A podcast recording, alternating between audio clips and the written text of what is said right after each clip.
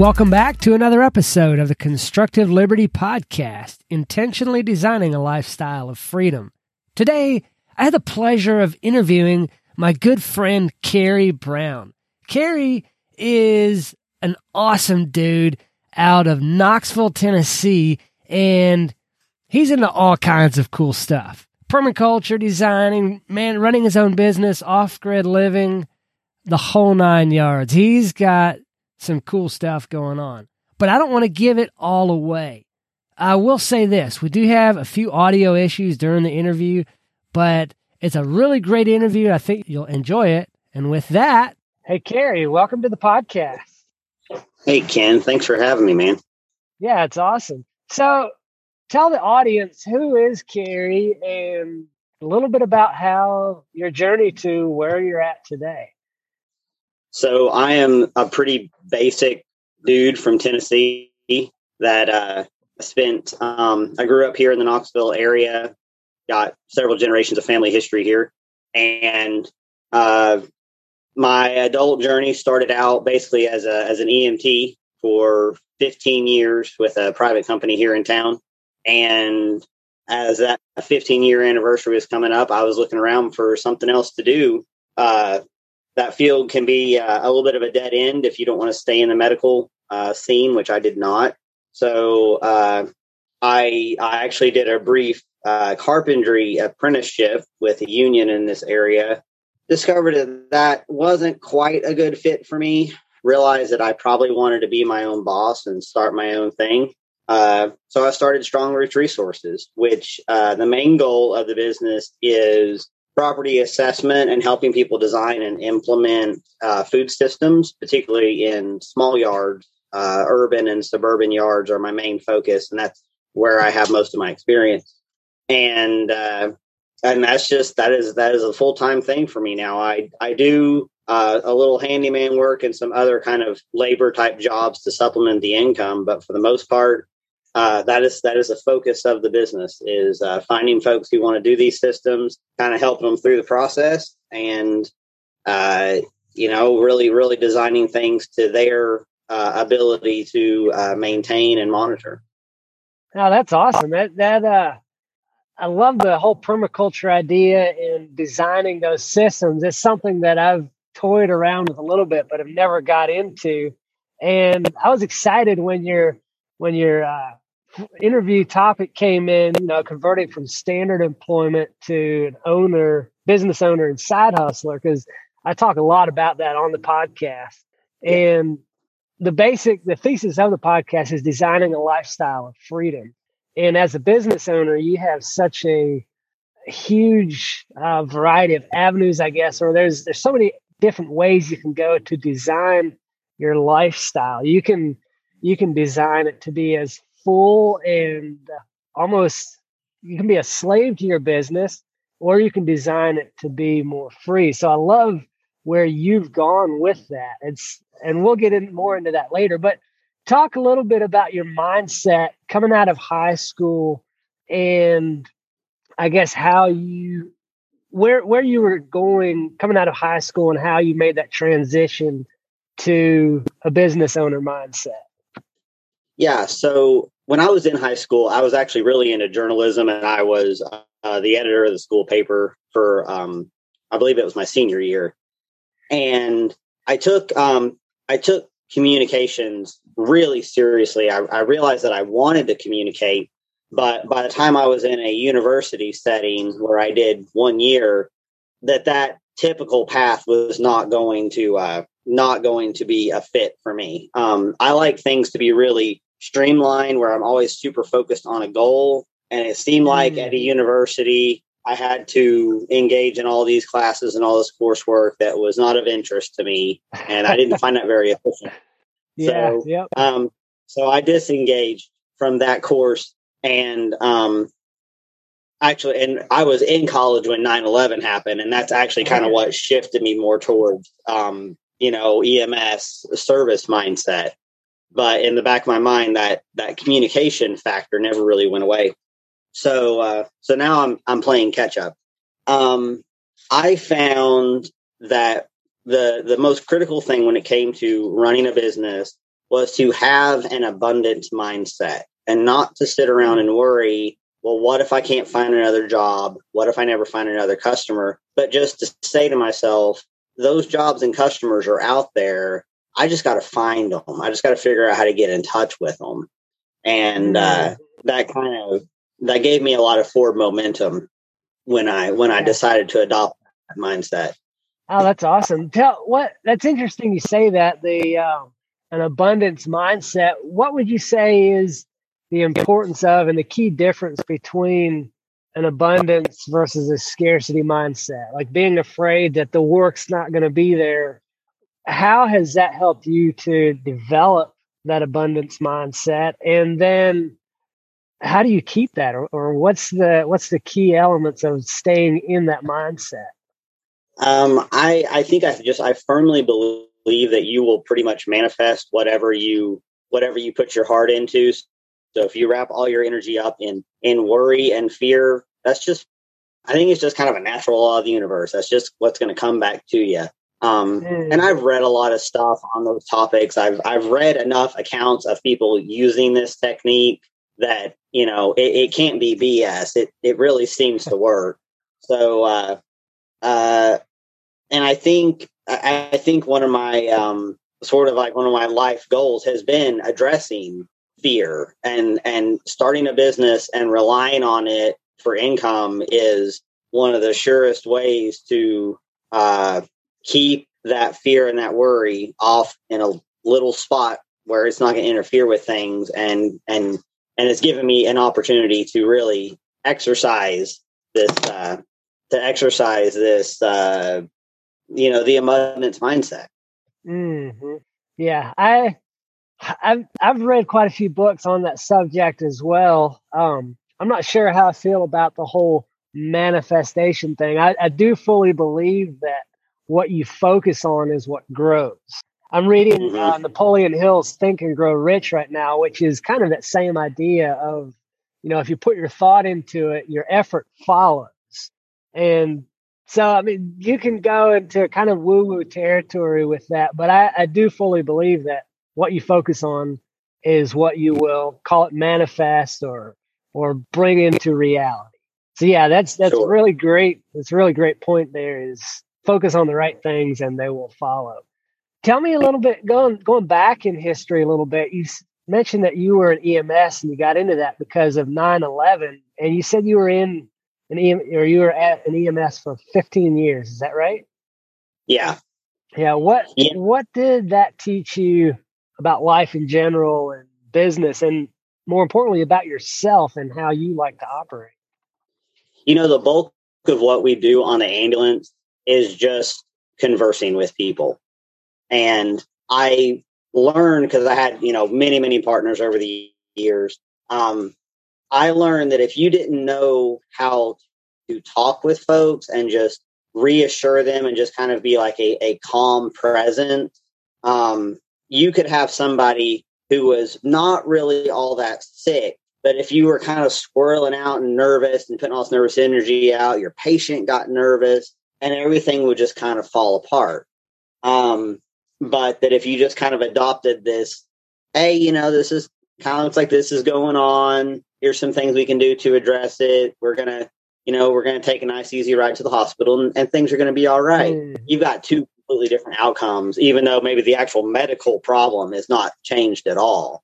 Uh, so, uh, so yeah, EMS taught me about communicating. It taught me, and of course, you you know you're you're working with so many different people, your crew members, other responders, facility staff, supervisors, those mm. kind of mm. folks, and um, you, you learn how to uh, you really learn or at least you should learn I, I should say how to get along with just about anybody and i think that might be one of the most critical aspects of successfully running a business mm, yeah just the uh, the communication and learning how to to get along with people. Yeah like you say have have you found is an interesting question that that i like to apply to myself. Have you found that uh, different personalities and people take a different approach? Or do you kind of approach those conversations and those relationships the same? Are you talking about like working on the ambulance? Yeah, and, well, any of your any whether it's somebody on the ambulance, you know, your coworkers, or somebody who's getting a ride to the hospital, or even now in, with your clients in the, in the permaculture side of things, do you see that different personality types, interaction style? Like, do you do you have to adjust how you relate with people on a person by person basis, or do you kind of approach everything in a manner that you found to be most effective? I, I base everything on that initial interaction with the customer, whether it comes in via email or I, I go out and I meet them for the first time. Because I have mm. some people and they'll be, be full of enthusiasm and energy and they'll want to do all the things at once, which is awesome. yeah. I'm in that. But I try to kind of like, okay, but let's put a plan in place because as somebody who goes all in at one time, I know how easy it is to get overwhelmed and discouraged. Yep. And yep. then some people you'll find they'll they'll come to me. I, I have a consult coming up this Friday with a lady who's basically like, I feel like everything in my yard is out of control, and I just don't even know how to begin to address it. Mm. So, um, you know, so she seems like she's maybe a little in over her head. So I'm going to try to bring that, you know, calm, methodical approach to help kind of rein in a place that she feels is chaotic. Yeah, that's awesome. That's awesome. What's the best part for you, or what's your favorite part of running your own business? I really think it's building relationships with no middleman in between. Um, mm-hmm. You know, everything, but because also, you know, I'm a big proponent of, of personal responsibility. So if something goes wrong, you know, I don't even, it's not very popular apparently. right. um, ah. uh, yeah, that's a that's a whole different podcast in itself, isn't it? right. Yeah.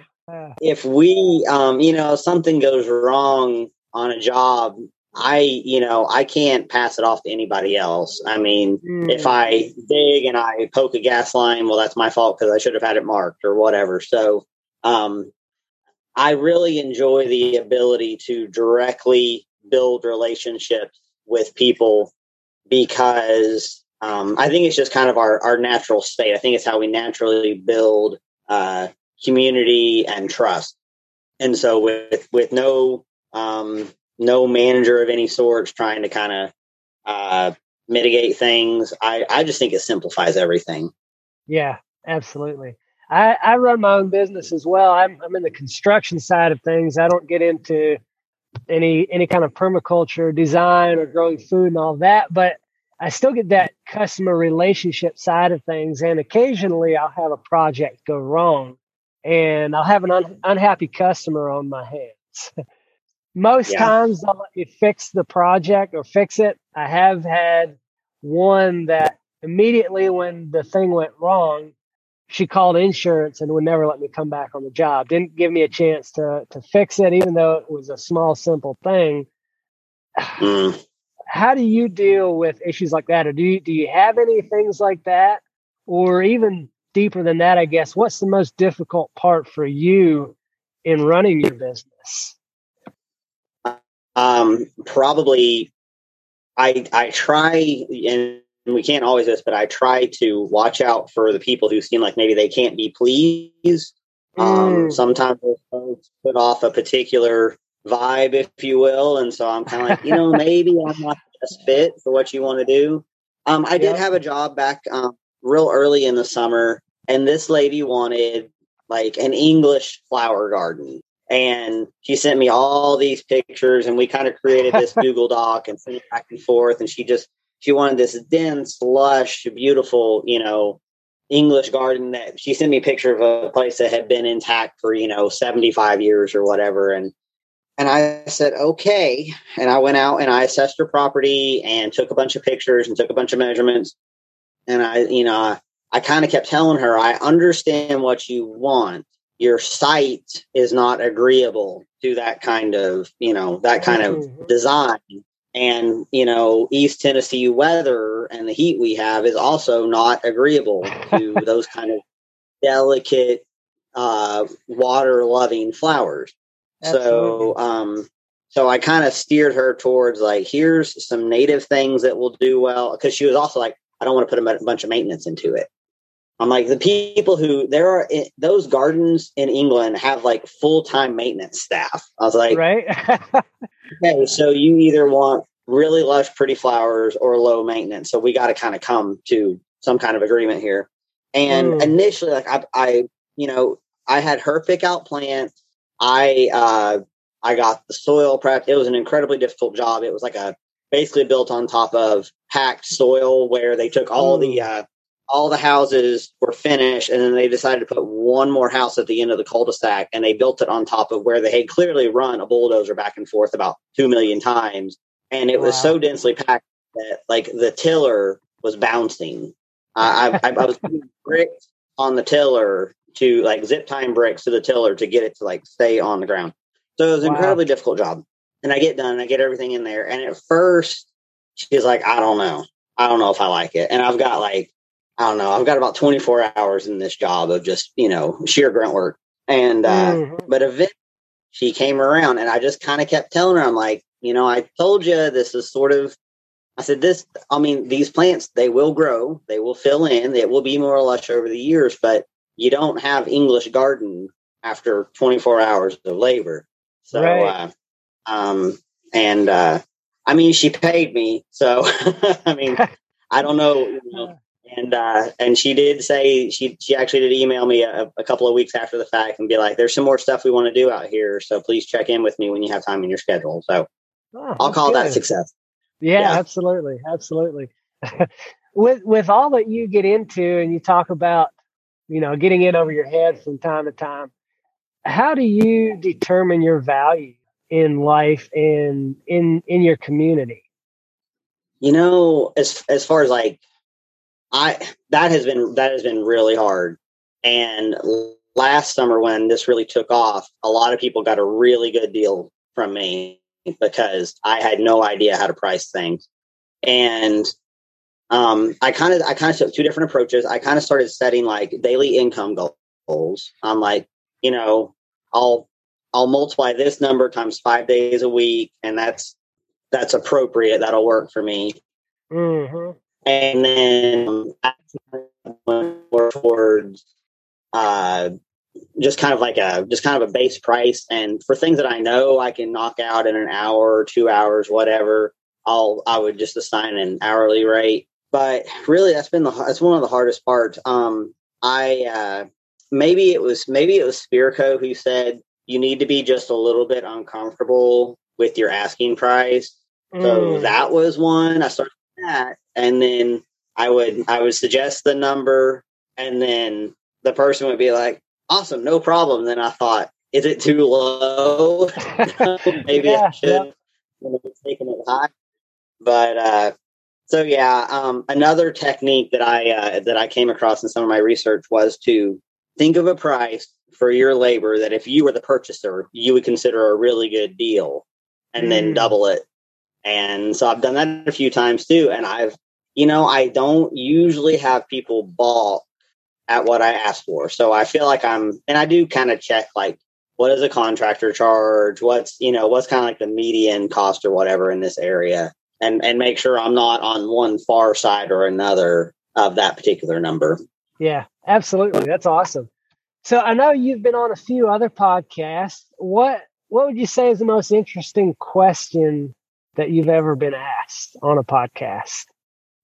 Well, you know, Tim Cook wanted me to wanted me to pick like my favorite tool and talk about that, mm. and I couldn't. I and I so I ended up cheating, and I uh, I talked about the Jeep instead, which is in a lot of ways kind of my primary tool. Yeah. Uh, so uh, uh, yeah, I mean that's uh, fa- favorite questions are hard for me because I've, I've as I'm sure you understand, I've got a lot of tools. Yeah. Um. Um, yeah. Oh, that's cool. Well, anything else you'd like to uh, share with the audience, or any any tips or advice for somebody who wants to, you know, quit their job and start their own business? Yeah, I would say you know look around at what skills you already have or skills you're interested in acquiring, and you know check to see if there's any kind of demand in your area for it.